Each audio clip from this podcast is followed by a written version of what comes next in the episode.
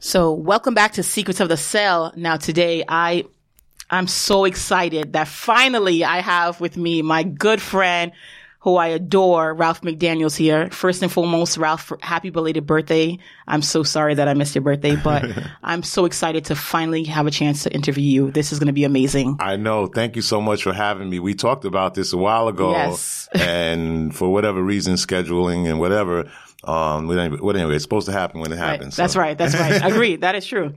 So, um, you know, I want to interview, for those of you who don't know who Ralph McDaniel, Ralph McDaniels is, first of all, everyone needs to know who Ralph is because as, you know, as I tell people all the time, Ralph is the pioneer of video music. Uh, video music box was created over 30 years ago. Yeah, 36. Thir- oh my God. Yeah, well, 37 now. Yeah. Oh my God. As I tell people all the time, you were like my babysitter. Like, not in a literal sense, but like when I would come home from elementary school, the first thing I ran to was my remote control, eating my chips and my quarter waters Yes. to watch video music box. Well, that was when, for those who don't know, that's when music videos were a big thing and we all used to watch music videos after school. Well, I was the guy that was creating those videos. That's right. and playing them on my show Video Music Box, which was one of the first shows to really showcase the hip hop stuff. Right. You know, MTV was playing rock and roll and stuff, and you know there was a big movement coming up. You know, early '80s, late '70s of hip hop, and by that time they had visuals to go along with the music. And I was the first to get a lot of those because of my friendship with um, Russell Simmons Right. and other people in the music business. I was a DJ first, working in clubs. So, um, so as those videos began to happen, I was trying to figure out my way. I went to school for film and television, um, trying to figure out my way, you know, and I got access to a camera. I knew how to work the camera. I knew what I wanted to see. And I just wanted to create visuals that were cool to me and my friends. Right. And then, um, we would link, you know, sync them up with either, you know, like club music or hip hop music or reggae, whatever was going on. I'm from Brooklyn, so we listened to That's little it. bit everything. and so that was the beginning of, um, what would become Video Music Box. That's it. yeah. So, and this was, but also you were in, you were working somewhere and can you share, cause I know a little bit about the, your history. Mm-hmm. Can you share a little bit about how you started to catalog everything and how you started to create video music box? Yeah. Um, you know, one of the things that was important to me was to get this stuff, you know, out there. Right. You know, how do we get it out there? How, it really wasn't how do I get it out there? It was like, how do I become important? you know, I wanted to be somebody. Right. You know, because I saw other people doing things and, you know, up to that point, like before I was graduated from school, I was like thinking about sports. I played sports and all these other things. And it was like, well, I don't think that's going to happen. Mm-hmm. So what are you going to do? You can't be a bum, you know, you know, and my mother wasn't having that. You Right. know, I still lived at home at the time and I was trying to figure it out. And, um, and so, you know, I watched uh, a friend of mine who was the promoter. I was a DJ, and he would hire me to do gigs. Russell Simmons, and Russell Simmons was a promoter. You know, he would have, give parties, and you know, sometimes we would get paid, and sometimes we wouldn't. And you know, it, but you know, it was that was what it was all about. You Right. know, it was we were out there doing something, and the DJ became. You know, super important. So I became like this hot DJ in Queens. You Right. know, by that time I had moved to Queens. Okay. And, um, and so I became this hot DJ in the area in Queens and then was like, okay, everybody's a DJ now. You know, all these guys, you know, guys that I grew up, you know, this is also the beginning of crack era. It's getting a little crazy. You know, a lot of guys are getting locked up. A lot of guys are, you know, in, on drugs. A lot of guys are selling drugs, you know, and that, this is all on my block. These are people that I know. Right. You know, and, um, and so there's a lot happening. I'm trying to figure out where do I fit into all of this. And, um, at some point, I was, you know, I was in school and Russell, I remember Russell going to, um, a record company. And, you know, and he said, you know, I saw him in the city and I was going to pick up some records or something. And he said, yo, Ralphie, come with me to, you know, whatever it was, Polydor Records. Okay. And um, I said, okay. And he wasn't dressed. You know, like he had on his hat to the back and he had his hoodie on and, you know, his Adidas or whatever was going on. And I was like, don't you have to be a business person That's to go right. up in these right. places, you know? and Russell came up and he was talking the same language that he talked when we was on the block.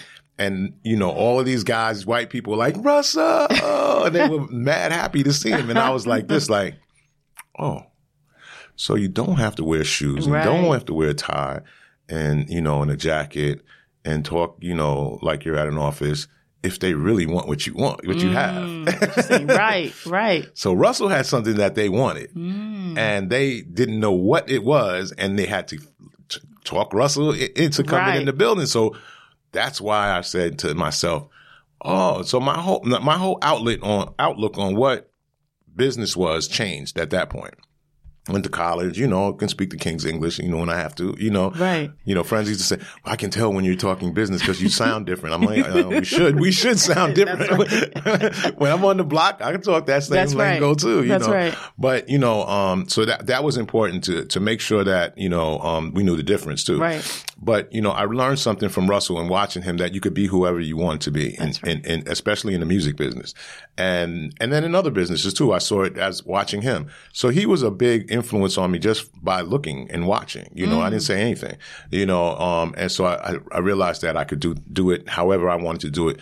So the idea of creating this TV show, um, came about because no one else was doing it. It wasn't on MTV. MTV was playing rock and roll. MTV had no interest in playing black music at all. That's right. Um, and, um, and I went to MTV later on after I started my show and they were, you know, still not ready. You know, in 86, they weren't ready.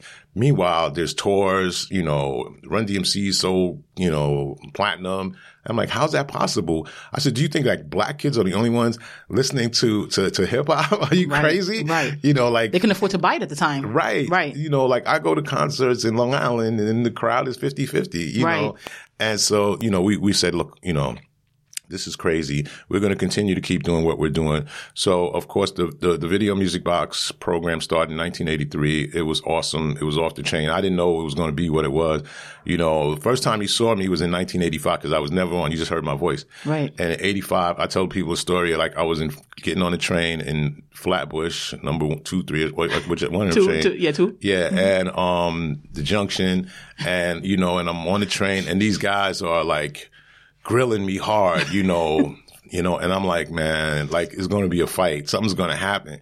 And so by the time I got to Chamber Street, which is Center Street where the, the, the station was at, I'm getting ready to get off. And one of the guys like, yo, you the dude from Video Music Box? And I was like, yeah. And he was like, yo, we like that. And I was like, so for that half an hour or whatever it took to get to there to there, it was tense. You know, I was like, why you ain't say that from the beginning? Right. right. I'm up here thinking I'm about to get jumped by five dudes, you know. And so, you know, um, but that was great. Right. And that that said to myself, we're doing something. Right. Because I don't know these guys, they're not from my block. I don't know who- I don't know anything about them. So that means that other people out there just like him That's right. that that are watching me. Right. And that was on the beginning. We did it every day and we still continue to to to do it. And you know, in in 2020, um, there are new artists. Quite obviously, hip hop has changed, and Right. music has changed, and the way um, people put their music out has changed. We don't have to go to record companies anymore. The artists are independent. We can talk directly to them, or Right. management companies, or the Right. production companies, or whatever it is, and um and book the artists. Yeah. So how, you know, I, I I laugh because I remember e- even sitting with you one time at a basketball, um, a baseball game, uh, at, the, Oh, yeah. at Citi Field. I'm a Met fan. I'm the last Met fan.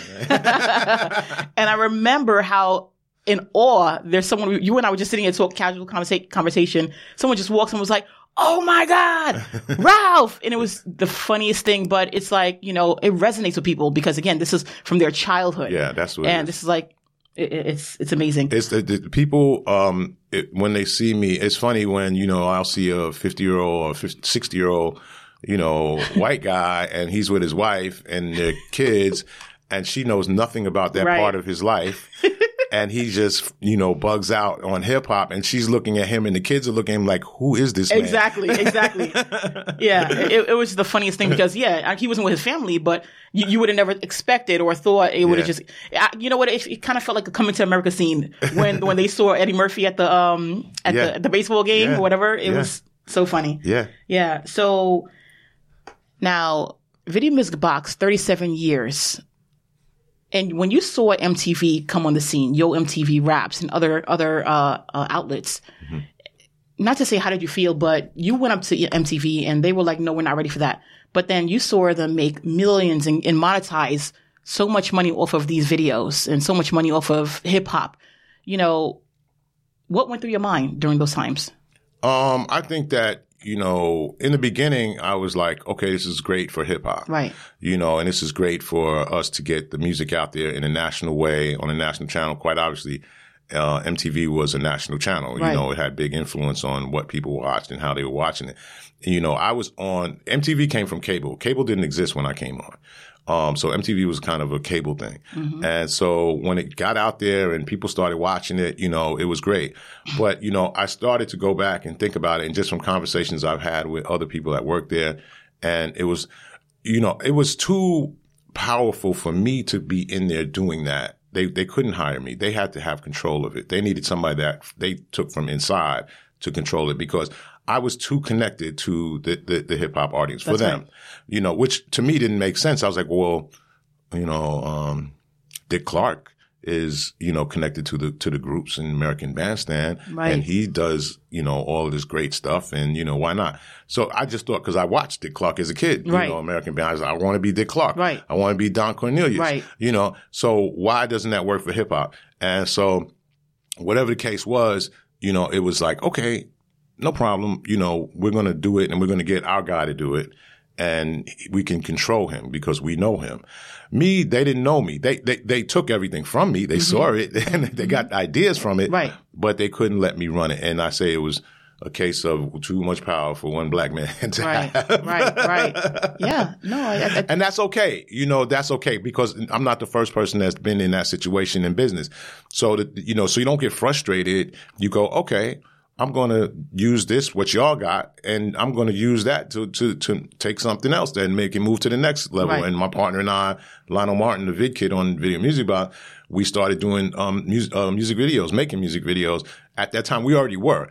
And now our music videos were playing everywhere fast. And we, you know, you could watch a show, uh, an Yo MTV rap show, and, you know, let's say they played 10 videos and six of those were ones that we did, Right. that we made. Right. So that was great for that other business that we started called Classic Concept Productions, which is a full fledged production company, film, TV, commercials, you know. yeah, share that, please. Uh, share exactly. You said you, you're in licensing, you're in movie productions, you're in, a lot of things. A lot of people don't know and not familiar that you, you're consultant. You Yeah. know, and yeah, So, so, so classic concept was an idea that we actually came about with before we thought about making music videos. It was, like I said, taking old songs and creating visuals for them.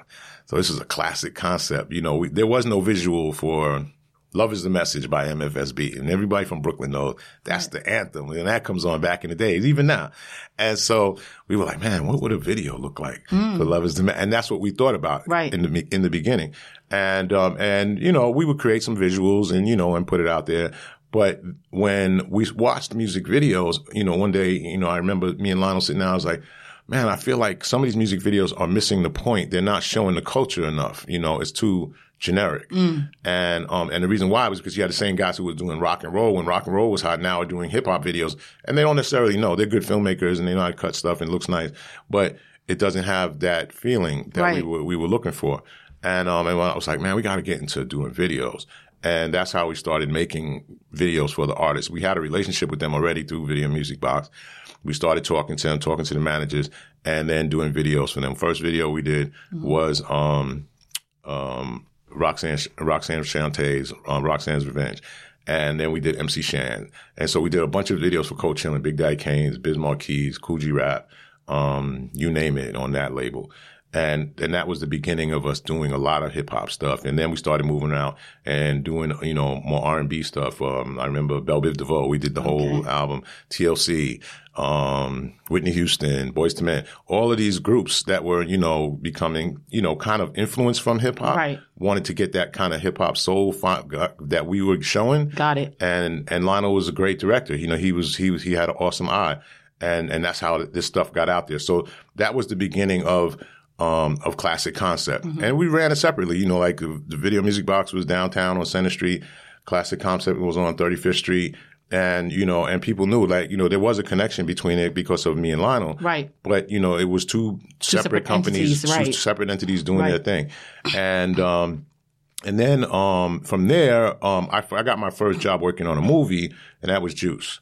Um, so one of the producers from that we had for Classic Concepts, Sabrina Gray, said, "Hey, Ralph, you know, there's this movie I'm working on. It's called Juice. It's Ernest Dickerson. He was the uh, the um, cinematographer for um, Spike Lee. Can you come on and you know they need some help? They they nobody's calling us back. Nobody believes this is a real movie. So I go in the office. I sit with Ernest and the producers."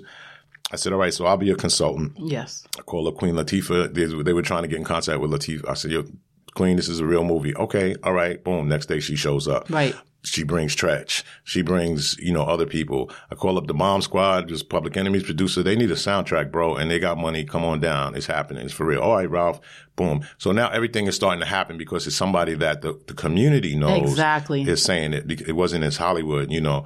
We knew who Ernest was, but, you know, we didn't really know who Ernest was. Right. We just knew he was the guy who shot Spike Lee's movies. Right, right, right. So that needed that it was it needed some help, and um, and so that was the beginning of me working on movies, and I was associate producer on that, and um, and then a bunch of commercials, um, still more music videos. I, but the main thing for me was to always maintain video music box because the music was changing. You know, as the '80s, the '80s sound sounded different from the 90s sound. Right. You know, in the 90s, you know, you got Nas and you got Big and Tribe Called Quest is in between that. And then you got Jay-Z and, you know, and Pun and Fat Joe and, you know, and, and the, you know, and all of these things. And Diddy's got his thing going on.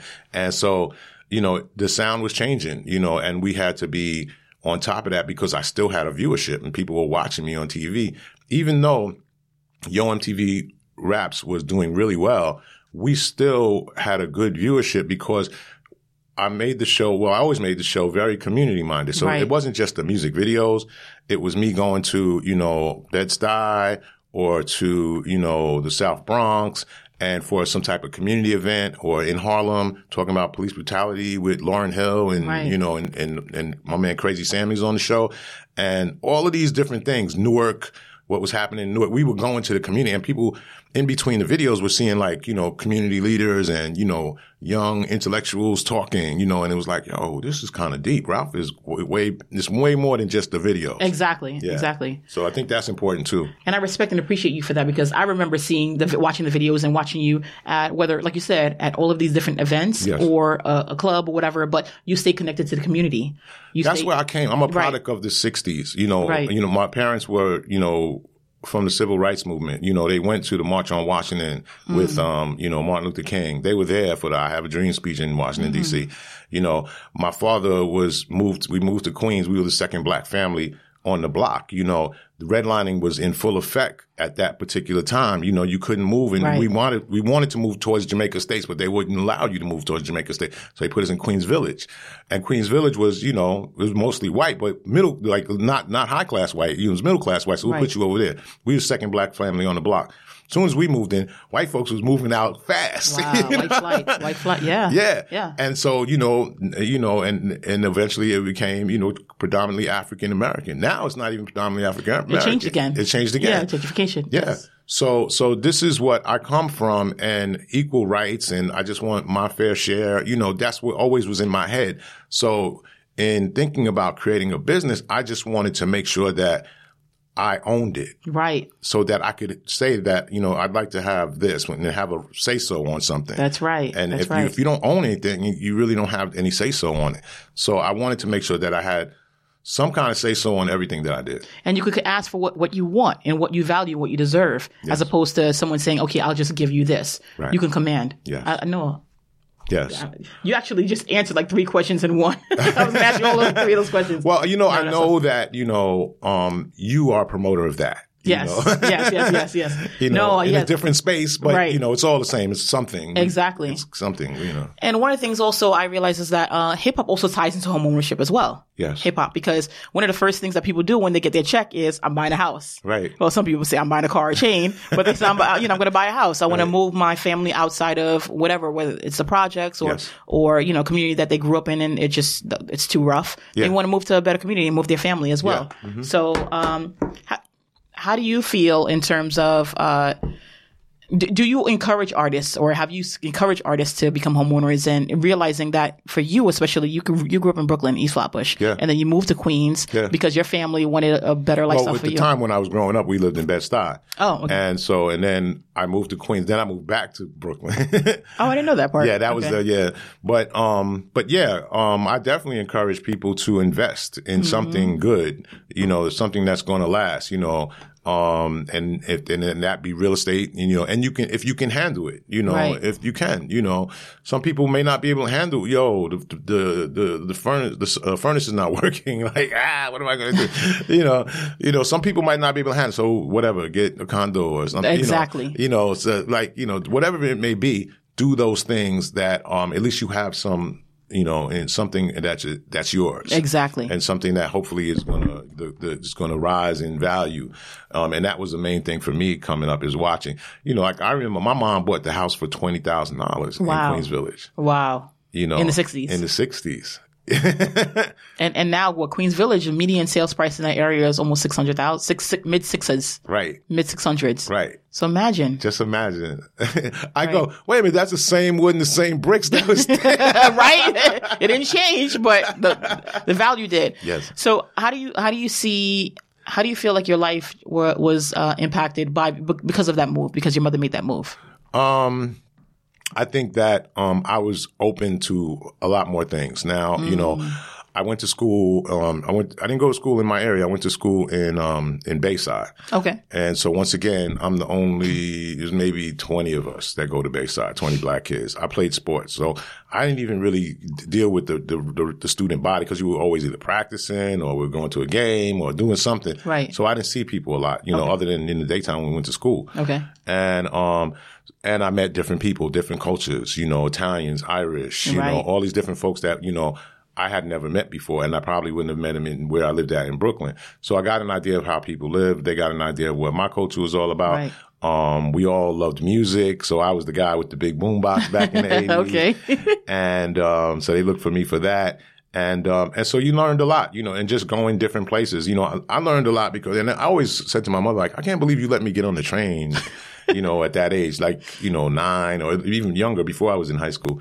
You know, I was going places. You know, I went to, you know, the Bronx. I, you know, I was going to Manhattan. You know, and you know, for whatever reason, Right. you know, and it was okay. You know, so I always tell people, most of the people that I grew up with they stayed on the block, you Mm. know, and sports also took me to different places. So Okay. we would go to, I don't know, Pennsylvania. We went to Philly to play. Like that was like going across the country to me, Right. You know, going to Philadelphia. Right.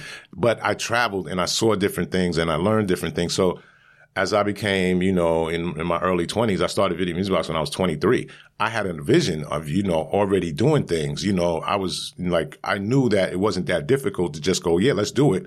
And, you know, I might not know everything, but we'll figure it out. It's not that difficult. You know, I'm not going to die. And, Right. You know, it's not like I'm jumping off of a building to try and figure it out. I'm Right. gonna, it's going to be okay. And that was because of the exposure that you had because of yeah, the transition that your mother made. Yeah. Awesome. Yeah. Yeah, no, that was um that was um key. It was being able and and my parents traveled too. So mm. as a kid we went different places.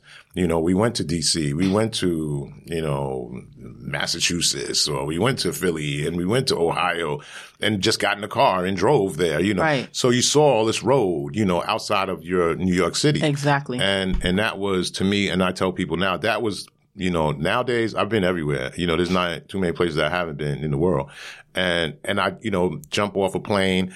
You know, if I'm let's say I'm DJing or something, because I DJ, you know, and I jump off a plane and nobody speaks English, And I'm just like, okay, hotel and Right. cab. And Right. Do I have to change my money? Like, what are we doing? Right. And then, you know, and it's, it's no fear. And, you know, we just go in and do it. And I go to, you know, I don't stay necessarily in the tourist area. I'll go into the hood. You know, I mean, I'm not crazy, but, you know, I'm, I'm able to pick up on, you know, the right thing, you know, Right. and, and know that, okay, I'm good over here. You Right. know, if it's something looking a little shaky, I'm like, all right, time to go.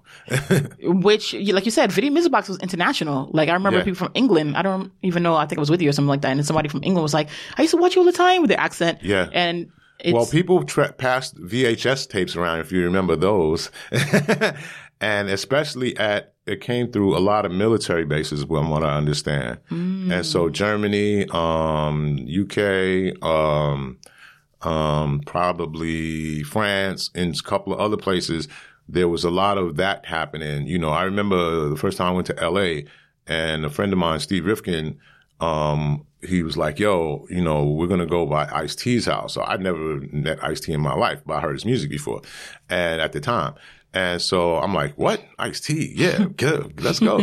and we went to Ice T and he had a stack of my t- VHS tapes in his house. You know, he's said, yo, I watch these tapes all the time. That's how I know what's going on in New York, bro. So I was like, oh, wow, really? I was like, That's okay. amazing. So yeah, so it, it's, it's, you know, it was like a mixtape, Right. but with visuals. That's awesome. Yeah. You know, you bring you back to I went to uh, an event last week where Kevin Liles was speaking, and he was talking about Russell Simmons, how uh, Russell changed the culture of hip hop, and like you said, he was true to himself, and that's and, and people embraced him for it, and uh, he's one of the most business savviest businessmen in music industry today. Yeah. Uh, and you know, started back then. Uh, that that that resonated with me as you know being yourself and being true to yourself in business can take you in and in, any in anything can take you so far um and you yourself you're true to yourself uh, and you mentioned that there are times where um you you are negotiating with people and you you know the value of video music box you know so and you have the rights and the ownership so you can again ask for what you want and you're not settling so I, I, I'll tell you a funny story. So today, um, I had received a, uh, a letter and it was in like a, you know, UPS or FedEx or something. And so my daughter was like, it says power on it. So I was like, she says, this power like 50 cent power? so I said, open it up. I don't know. So she was like, I didn't know, but she, she didn't know. So I said, so in the next upcoming, uh, power, well, I think it's called, I can't remember what they call it. It's a spinoff. The spinoff yes there's an episode where they're watching Video Music Box. So they wanted to license content from me for the show. Right So my daughter's like super geeky and she's like, what? What? I was like, yo, dude, we license footage all the time. She said, but we watch Power. But there are a lot of things that you, you, you license that we watch, but Right. just people just don't know it's behind the scenes. right, right, right. And that's, and that's what I said to her. I said, we license footage every day. And you know that. She said, I know, but I don't watch those shows. Like, can you name a few? I know you did Roxanne, Roxanne. Oh The- the- yeah, so Roxanne, Roxanne, um, um, on Netflix is playing right now is um, um, Hip Hop Evolution, like a Oh, lot yeah. of footage in there. Um, those guys, they're from Canada, and so a lot of the footage in there is, is video music box footage. Um, Nas's documentary, Time is Illmatic, Tribe Called Quest, Beats, Rhymes, and Life. Um, there's another one that Questlove did um, that was on A and E channel or AM, AME channel. Um, there's Wendy Williams doc just getting ready to come out oh. soon. It's not out yet. Um, Mary J. Blige doc getting ready to come out. You know, all, you know, Wendy was the first time you saw Wendy Williams was on Video Music Box. Really? Yeah, because she used. I used to go up to her show and hang out with her and tape shows, and you know. So if you look, you know, you Google or go on YouTube and search it, Ralph McDaniel's and Wendy or Video Music Box and Wendy Williams is a whole bunch of footage that people posted up that watched it back in the days, Right. And they refer to Wendy back in the days, and it's it's it's usually on my show. Interesting. So um, Wendy's been, you know, working, and I've watched her whole career. You know, I watched her from, you know, young girl at, you know, the radio station at Kiss FM in New York. And then eventually she became, you know, this power figure in New York. And now she's a power figure, you know, throughout the world, you know. And so to watch her whole, you know, progression has been amazing. You know, I know I knew her ex-husband before they got married, you know. So I, I, I so I watched the whole thing. So, um, you know, those stories um, are what is going to come soon in my documentary, the, the Video Music Box documentary. So When is I- that coming out? It's soon. You know, I just partnered up with Mark Wahlberg, Okay. and so um, we have a um, we have a deal with them. Um, and it's a partnership. It's a, you know, 50-50 partnership with, with, um, with one of his companies. They have, they have a documentary out now called, um, um, the McDonald's. It's, it's on HBO. It's about this McDonald's scandal that people were, were, um, it was a McDonald's monopoly game they had and they were giving away millions of dollars and people were, you know, basically scamming the game. Nobody ever really won. It was all set up. I was wondering what. Yeah. what about to, to the money? Okay. So yeah, so that um they they did that documentary which Okay. Mm-hmm. is which is on HBO right now and um they're doing mine um you know so we're working on that right now. nice. Um we also have um a nonprofit organization which I set up, and we've been talking about Yes, that, right? yes. About so we could have space in the community, and That's right. the next Ralph McDaniel's could come along and, and and get creative and do stuff. Right. So that's I'm officially official 501c now. Oh, really? Oh, congratulations! I didn't know that. Congrats! Yeah, yeah, oh, yeah. awesome, No, I- awesome. you we haven't seen each other. I know. So I've been, but I listen to everything that you say. so yeah, so all of that good. is happening. Awesome. And um, so that partially is to preserve and um and restore some of the video music box tapes because we have twenty thousand hours of tape, and you know we have to like.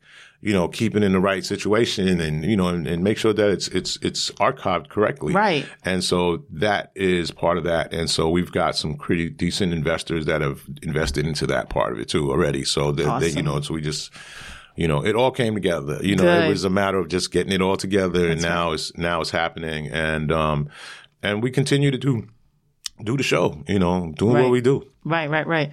You know, uh, you mentioned DC, uh, how your parents wa- walked in the civil rights, uh, they're part of the civil rights movement.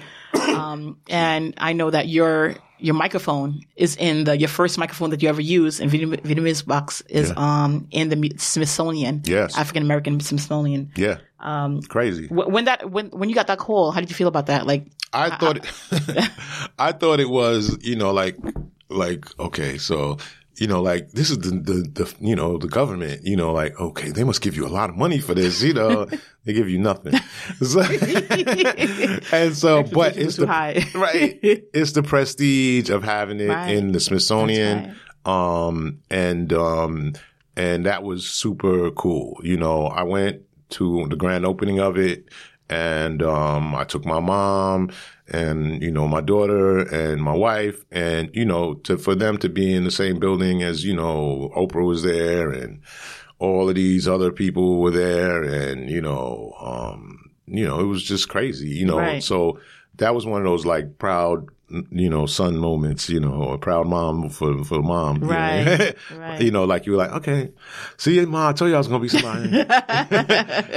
right. all that noise I used to make in the basement, cutting records and banging and all that stuff. Right. Hey, I can remember my mom going, clicking the light in the basement, like, okay, that's enough. That's what, wow. Speaking of which, how do you store all of the content that you have? You have a lot of content. Yeah, well, that's one of the reasons why we started the nonprofit because we needed Right. to get space and to uh, store it in the right temperature and the right, you know, um, situation to get it to be stored properly. And, um, and somehow or another, I've done all right up to this time, but you know, it's hard. It's a lot. And so I, I- I needed help. You know, I needed, I needed to, to be able to hire somebody to help me do it. And so, so that's what we're doing now. You know, we have, you know, some folks that are like, you know, okay, Ralph, I've been waiting for this moment, you know, for you to call me because, you know, they, they like, it's way that, where you have that at can't, it can't be that like that way. Right. There, there- there's a documentary out, another documentary I helped out on was, um, of Mics and Men, Wu Tang Clan. And, um, so there's a scene in the second episode which they talk to me about, you know, how Wu Tang kind of came about. And, um, and they're at my, where I have some of my tapes stored. And so everybody who saw that shot was like, no, you have to get those tapes out of that, that, that situation. I was like, I know, I know. We almost there. We almost there. We almost there. So Wow. We're working on it. Wow. Can you, we talk a little bit about the store that you had in Brooklyn? Oh, yeah. okay. I remember when you, uh, when you opened that store by Medgar Evers. Yeah, um, College. that was in the nineties. Um, we um, we started doing well from Video Music Box. People would give me clothes, free clothes, and so they were like, "Yo, can you wear my sweatsuit on your show?" You know, product placement, basically. You know, you see that all the time. Artists get stuff to wear the new Nikes or a new sweatsuit or whatever it is, Adidas Champion, whatever it is, and so. I would be like, okay, yeah, no problems, free gear, you know, Right. cool, you Right. know. And then I realized that the stuff that I was wearing, you really couldn't find it anywhere, especially some of the more independent, the the the, the uh, urban designers, Right. quote unquote, urban designers at the time. So all of the urban designers, which you know was like. I mean, I don't know if I should even call Karl Kani an urban designer because he was worldwide and he was known. But for the sake of this conversation, so people understand it, you know, Karl Kani, um, Cross Colors, um, Fubu. then Fubu, Mm-hmm. um, uh, what you call 'em, um, Diddy's, um, Oh, um, oh, oh, just escaped me. Well, Rocawear and uh, Rocawear, uh, and all of these these yeah. different different clothing lines, and they would give me the stuff, and I wear them. And or I would be placing them in videos that I was directing or in films or or commercials and be like, okay, send me over a sweatshirt. Even the African American college thing that we were the first to have those. There's mm. a there's a guy out the people they have them out now. Um, and those were the first. We were the first. We put Bell, Bell Biv DeVoe back in those in the in the 80s, and um, in I mean the early 90s. And so anyway, so all of this stuff existed. I remember doing an interview with Daymond John, first time his first ever interview on TV. And um, I said, "Where do you have this your FUBU at?" I thought this was a, the most incredible thing I ever heard. FUBU. I was like, "For us, by us, that's right. incredible." And he was like, "Well, we have them in stores, you know, throughout the city." I'm like, "But what stores?" And they weren't in any stores. They were selling them literally out of their, you know, hands, you oh, know, okay. in in Jamaica, Queens, right, and by the Coliseum, Coliseum Mall, I heard. Mm-hmm. you know. And so I said, "Wait a minute, we have to open up a store." So that guys like Daymond mm-hmm. and Diddy and all of these other people can have somewhere where they can place their clothes. Right. And at the time, you know, those designers weren't in Macy's and Bloomingdale's and those type of stores. Um, and we said, look, you know, I have a store. I know somebody else in the Bronx has a store. Somebody else in Queens has a store. We can, you know, you know, put them here. That's right. And and that's what really, you know, helped me launch the store. That was the idea, so that people in my area at the time when that was in Crown Heights could come and get, you know, the latest FUBU or the latest, you know, Rocawear or, you know, whatever it was, they could come in and get it and maybe even see the artists every once in a while. We, we would have artists mm-hmm. there. You know, I remember we had Eve, we had all these different folks coming in, um, the Clipse, all these different artists coming in and they were hanging out with us and, you know, and we had all the cool gear. Right. You know, eventually what happened is the, the Macy's realized they better start selling this stuff. Exactly. so when Macy's starts selling it, they could blow me out with, you know, in one order, a quarter of an order, they could blow my, my sales away. Plus they can sell it for less. Then on the other side, you had bootleggers selling it in the street mm. because there wasn't enough product out there. Right. And so now bootleggers like, oh, we're gonna make shirts that say "fool" on it. Right. And this, so you were getting squeezed. So I'm trying to play, you know, legit business, sell it at, you know, this price that you know has makes it look like it's, you know, it's supposed to be sold at. And but we were getting squeezed on both sides, so I got out of retail business fast. so I was like, okay. I gotta go okay. because it, I, I was it was it was not going to work. I'm walking down the block, you know, a shirt that I'm selling for twenty dollars. Dude is selling it for ten dollars on the corner. Macy's is selling it for 16, you know, I'm getting squeezed here, you know, wow. and I, and it was just after a while, I was like, I can't do this anymore. And, right. and also what was happening too was the dot com business online was starting to happen. And we saw that happen. And that, that we knew was going to be the beginning of the end for mm. for uh, uh, brick and mortar. Mm-hmm. So that was, you know, we saw it way before it happened, and now.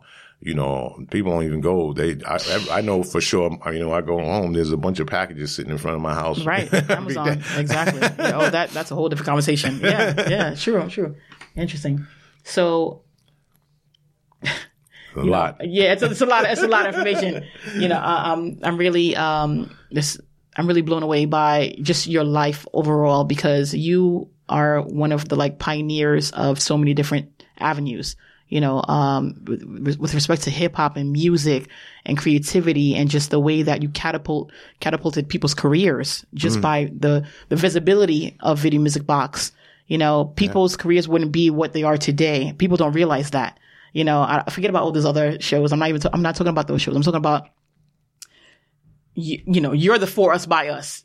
You know, yeah. you yourself and and the show. That's what we we could relate to Video Music Box because y- you're a representation of people who look like us in the community. Yeah. So well, it was the first opportunity. It's like Nas said it best. He right. was like, "We had dreams, and you gave us an opportunity to show our dreams outside of our block." Right. And in, you know, the neighborhood. You like, right.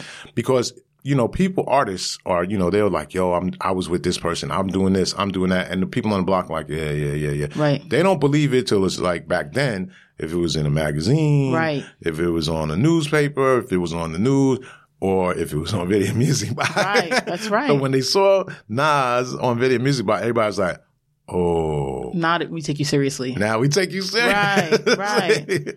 Wow. No, people don't even understand. I, especially this generation, you know, millennials and the, the younger generation, you know, they don't, they don't know, but. and the process that it takes. You know, even though you might see him, then, you know, it still takes a little while for everything to get going. And people, well, he's still on the block. You know, we still see him. He's, I just saw him in the store, you know. Right. Yeah, well, it, it's a process. You know, everything is a process. And I've learned to, um, to respect the process, but don't, you know, be hungry, you Right. know, and do your thing. And stay it- hungry. yeah, stay hungry. Right, right, right. Sometimes the process is not set up for us to win. So, Right, so right. you gotta kind of, you know, jump, jump the line every once in a while. Hopefully, you know, don't hurt nobody. What's some of the advice that you give like the younger generation? Because I know you con- you you you also um uh you're also Uncle Ralph to a lot of people. So a lot of people come to you for advice. Yeah. What are some of the advices that you give to a younger person trying to get into the industry? Um, just keep doing it. Like I say, stay hungry. You know, like be respectful. Like people come up to me all the time, and you know, and just like yo, yo, yo, and this and that, and then, and I'm like, I I don't, you know. First of all, you don't know what my space is right now. You know how what my life is all about right this second. So approach me, you know, decent, you know, and talk to me like you like you. I don't know. I could say you talk to your mom, but I don't know how you talk to your mom. Exactly. But but you know, treat treat it, you know, like it's serious and it's and it's and it's important and, and it's business. Um, be aggressive. I don't have any problem with the with the aggression. I, I have no problem with people wanting to get it and get it get it now. Um, why not? Um, but there is in some cases a process, you know, and so, you know, I'm not going to treat you any different than I'm treating the next guy down, you know, from yesterday or tomorrow. So be aware of people, you know, wait for the good, a good opportunity sometimes, you know, because people, you know, sometimes they wait it out and they'll wait me out and they'll, they'll, they'll come, you know, and they'll, they'll hit me with some stuff and it's like, uh, I don't know the answer to that right this moment, Right. but here's my email. And then some people are like, well, email, what, what? You know, trust the process. Trust the process. I take people's email. Now, some people don't. Right. And, and, and, you know, and I understand why you don't trust that Right. situation. Right. You know, because eh, people say everybody's not like you, Ralph.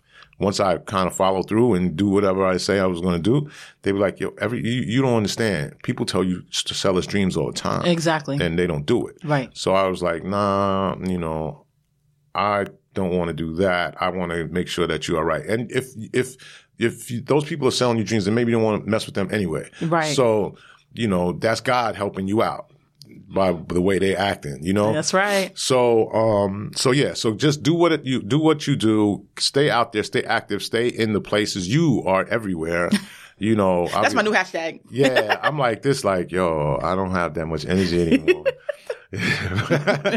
but you are everywhere, and that's important because when you go somewhere and then you're somewhere else, you know, you could be somewhere in Harlem and you know, and you're with a bunch of people, and then all of a sudden you're in LA and you see one of those people, they were like, oh, that she's from around my way, Right. You know, and that person Right. may be important. So now you have a re- just a re- relationship with somebody just from them from networking, Right. And in another place, you know, in another country. Sometimes, you know, I've had that situation where I'm like, "Yo, man, you know, I saw a dude in Brooklyn. I know him." And then we like, "Yo, you the dude? Yeah, yeah, yeah." And we're best friends because there's nobody else there that are our friends in that country or in that city. That's right. So that's always a great thing. You Yeah. know, what you doing later? Let's meet at the bar. Let's talk. You're right. Awesome. It- You that know? works. You're Yeah. right. Exactly what you just said. That definitely works. Yeah. Yep. And so that that that part of it, you know, you never know when it's going to come and connect together like that. Um, so keep doing it. You know, be um, be be be on um, stay in the now, in the moment. You know, don't get caught up in what happened yesterday. Don't worry about what's going to happen tomorrow. All we got is today, the present, right now. Right. So I really try. I mean, you know, you have to kind of plan for things in advance, but we do try to, you know, like when I'm, I used to worry about what was happening tomorrow all the time. And now I, I you know, I'm like, I don't know. You know, like my daughter asked me, well, what about, I, I don't know. That's it. I don't have all the answers. That's right. I don't know what's going to happen, but you know, I'm sure it's going to be all right. Like, I don't think anybody's going to get hurt. Right, right. so, and so, so keep your, you know, be present around the four walls that are around you, you know, and then focus. You know, it's like, you know, Jay Z, uh, you know, Steve, I'm fo- Steve Stoute, I'm focused, man. Right. And that was a real statement. You know, we, we understood what he was saying because Steve Stoute is like a focused dude. You know, he's got a lot of important things that he can do. You know, I know Steve, you know, and I understand Steve more now than ever, mm. you know, and Jay Z was probably around him and was just yeah, yeah, yeah, yeah, yeah. And then he was, and Steve was like, "Yo, you know, come on, we're not playing here," you know. And that's when Jay Z was like, Tunnel vision. "Right, mm. Let- what else, Steve? Tell what's, what's next? Got it. What do we got?" And you got to do that with people because I can tell when somebody's talking to you. You can tell when somebody's talking, that you know sometimes they're not really there. You Right, know, and, right. and that happens. You know, Right. Mm-hmm. I'm not saying that that's a bad thing. It's just not. It just happens. But try to work on this. You know, and that will help. Yeah. Right. Stay focused. So, oh my God, I think, uh, oh boy, I think we, we definitely, good. yeah, we're cutting, Yeah. No, we time. No, but I, I really That means appreciate. part, part two. You're right about that. You're right. We have so much to talk about, Ralph. Um, and also, I think people need to be flexible. I just want to throw that out there. People need to be flexible. Even right now, like we weren't expecting to do this today. We woke up and I was just like, "Hey, Ralph, you know, what about Mm-hmm. what, when are you available?" And you're like, "Okay, let's do it today." I'm like, "Let's do it today." Yeah. But I think that's important too because um, a lot of times people are like, "Oh, you know what? I can't." You know, they, they're not flexible, and Mm-hmm. you know what? That might be you missing your opportunity Yeah. Right? Yeah. No, absolutely. sometimes people are are so rigid, right? And they're just like, they're just focused on, well, this is what my schedule looks like, so I can't fit anything in. But so it's one thing to be focused, but you also have to be, have a little flexibility because if it's not just you uh, in your schedule, if you're working on other people's time as well, you, if you want an opportunity, you're going to have to go after it. And you never flexible. know what's going to happen when you get there. I've been in situations where I don't feel like going. Right. I'm tired. The game is coming on. Why I got to do this today? And, Right. and then I get there and all of a sudden it's like, wow, this is amazing. Yeah. You know, I just met, you know, you know, I, I met this, this venture capitalist one time and it was all because I, you know, just, just showed up. And, Right. And he was a fan, you know. Mm. I remember, uh, um, Willie Geist, he's on the, the Morning Joe, um, and on MSNBC and I mean, and, um, NBC's morning show and um and I went to meet him and you know I didn't know who he was, but he's a big deal on TV. Right. And so he he's like the biggest Ralph McDaniels fan. He grew up watching me on TV, you know, white dude from from from from Jersey, you know. And you know, like he's a big deal, you know. Right. And me and Willie have become friends, you know. And I didn't know him, and he didn't. You know, he obviously knew me because Right. he said I, I was uh, Ralph. I was eight years old watching you. Wow. I knew every rap song from watching your watching your show. He references rap on the show that he does now, and people look at him like, "What?" But he knows his stuff, you know. Right, and I'm right. like, "Yo, he knows his stuff. Why? Because he was watching me and everything else that he he absorbed everything hip hop back Right, then, you know. right. So um, so but I wouldn't have known that if I hadn't shown up for this event Exactly. and talked to him, you know. So you gotta just, you know, sometimes do things that, you know, you don't feel like doing it That's right. and you do it. You know, sometimes you're tired. Yeah, I get it. You Mm-hmm. know, take a break. Um, I'm all, you know, I work with the Queen's Library. I took a break Right. today. That's how this all worked out Right, today. right, right. You know, and, uh, you know, sometimes being in the office, you're like, "Nah, I don't know if I want to be in the office today. But the Queen's Library was an opportunity that I definitely wasn't thinking about doing. And it came about because I wanted to, you know, bring my knowledge to the community. And I spoke there once and a bunch of people showed up and they were like, we need somebody to do programming to hip hop, to youth, to, to community kids. And I was like, all right. And they said, we have 62 libraries. And I was like, 62? There's 62 libraries in Queens, 62 buildings. I was like, really? I, was, I never saw, I never knew Right. there was that many. Now, I, every time I'm driving, oh, there's another one. Right. You know, but I knew that I could reach 62 communities from my office, and that was incredible. I said, "No, this is this is this is awesome. I can reach 62 communities just like that."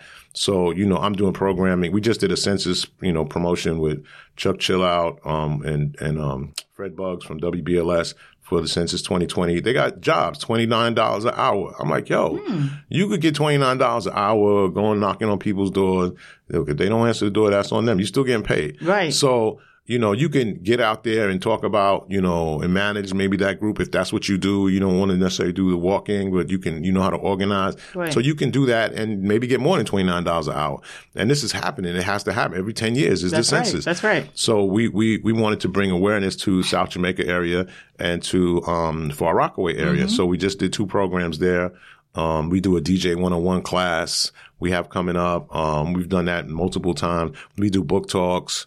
Um, DMC makes comics. You know, he's a he's a, uh, graphic novel, graphic novelist, and you know, and and incredible. I went with him to Comic Con. I'd heard about Comic Con. I never went. Right. And I went with him to Comic Con, and it was a big deal. Like I was like, "What?" I thought it was just people get dressed up. It was Right. way more than that. You know, Right. it was it was amazing. And I hung out with him and and John Leguizamo and and, and you know all these people, and it was like, "Wow, this is a whole space that I'm not in. I need to be in this space." So that's what you learn when you go out in these some of these um these meetings that you may not want to take. Exactly, exactly. and that's a part of being flexible. Yeah. Like you said, they're almost everything that I don't want to attend, it's always like the best turnout. It's Yeah. always like a good result or whatever. There's things that, trust me, I'm, I'm a lot of places and sometimes I'm just like, I don't feel like it. Yeah. Like, I'm going somewhere tonight and I'm like, ah, I was toying with it, but because of this interview, I'm not going to be in the city anyway, so I'll just go. Oh, I got you. yeah, yeah, yeah. But it's more so like, you know, sometimes, but if you have a, if you have a passion for something and you know what your goals are, Yeah. you, there are going to be th- a lot of things that you don't want to do, but Yeah. as long as you're passionate about it, you just have to make it make it happen. Well, I, I think that, you know, with you and the people that you know that at least I've watched you since I've known you, the people that you've associated yourself with and that you have a relationship now, you know, you need to take this on the road and, you know, hmm. and it doesn't have to be in, you know, you know, like the, you know, there's big things that happen in the Jacob Jack. Everybody doesn't want to be in that big space. So maybe Right. it's a little bit more intimate. In fact, intimate is more, is, is even better because people feel like they do have an opportunity to maybe touch elbows with that person That's and talk to that person. And it's possible because once I'm there, I'm there. You know, I'm not running out the door. Right. You know, what I mean, Right. unless you got something to do right after. But Right. most of the time, you know, we're here, so let's talk. You know, but if you're in a room with ten thousand people, it's a little bit. You know, there's no way I'm going to get to talk to this person. But Right. if it's 500 people or 200 people, maybe I can. Hmm. So Oh boy, I think you get, you just sparked an idea in my in my I, head. I remember me when the money. I'll be in the back, yo. What's wrong? I like that idea. I like it. No, I think it's very important to have these conversations because a lot of times um,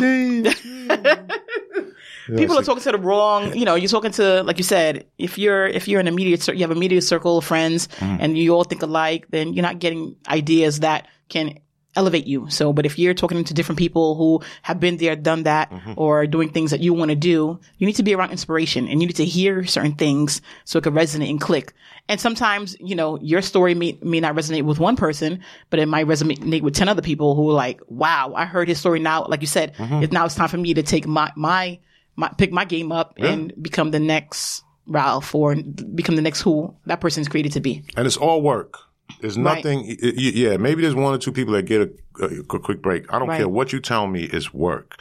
Nobody can tell you the amount of work that I put in. Hmm. You know, you might see me on TV and you might see my documentaries and you see my movies, but the hours and hours, and hours Yeah. of research and everything that we got to get to that point is, you know, I don't get paid enough money for that, but I enjoy it and I'm passionate about it. I went That's to school right. for it. I wanted to do this from day one. That's right. So I'm lucky enough to be doing a job that I really wanted to do from when I was a kid. Right, right, right.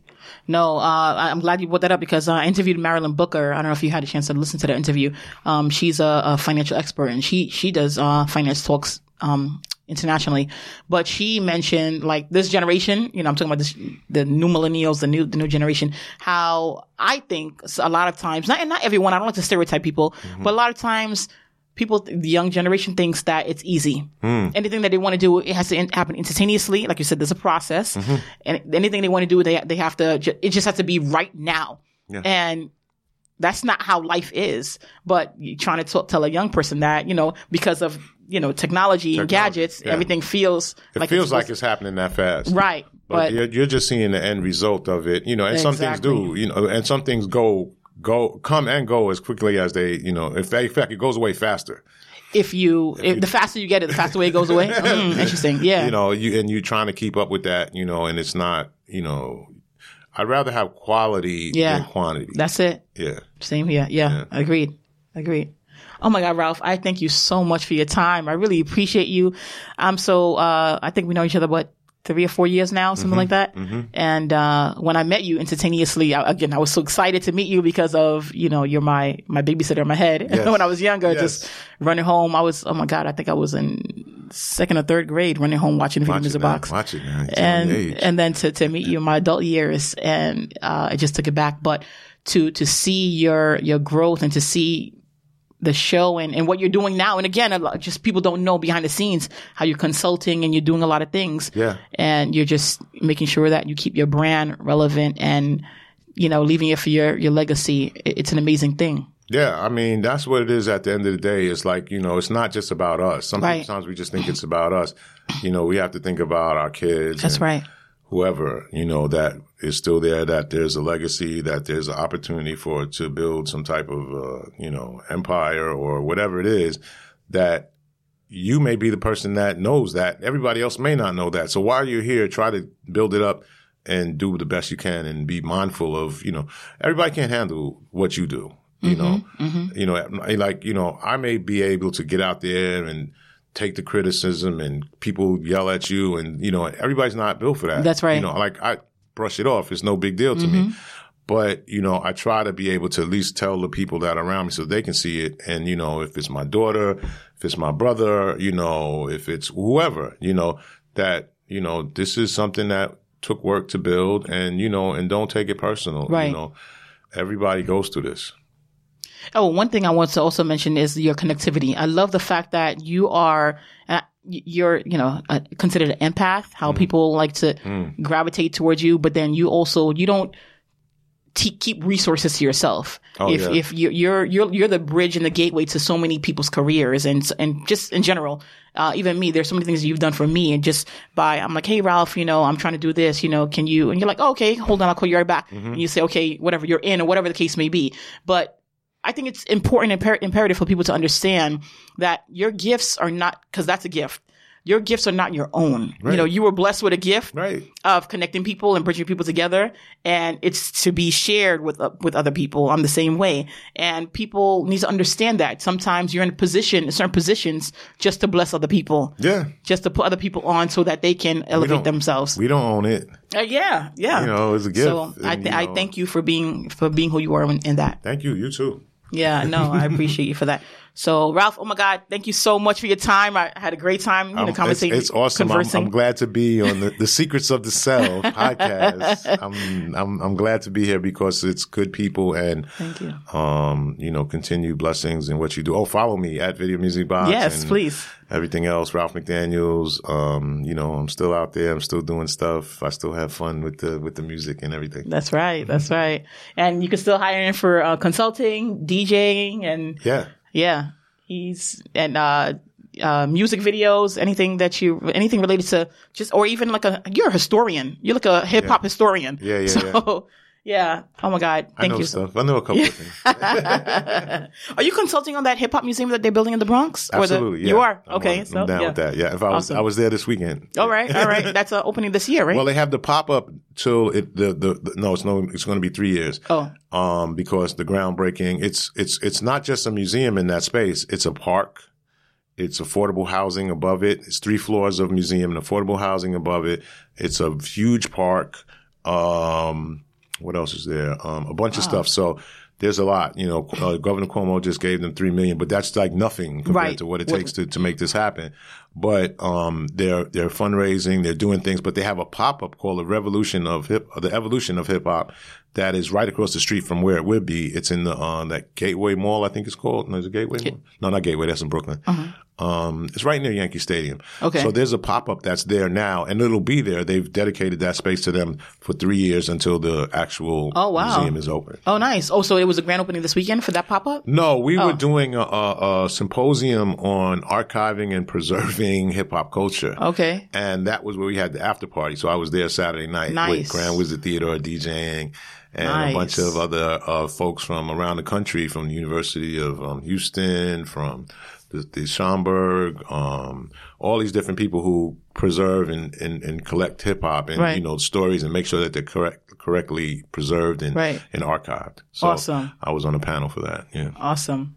So please, uh, reach out to Ralph McDaniels on, uh, Video Music Box on his Instagram at Video Music Box and, uh, wish him a happy birthday. He just had a birthday. Pisces season. yeah. He just you had know a birthday. And again, I, I, salute you. I respect you so much. I, I, I, adore you so much because you are just, you're, you're amazing inside and out. And, um, I think you're, you're phenomenal. Thank you. Thank you. Yes. Come on. They can make me like, uh, stop it. No, thank you. I appreciate that. no, definitely. So, uh, thanks again for tuning into Secrets of the Sell. If you want to reach me, feel free to send me a, a DM on, uh, at Secrets of the Sell.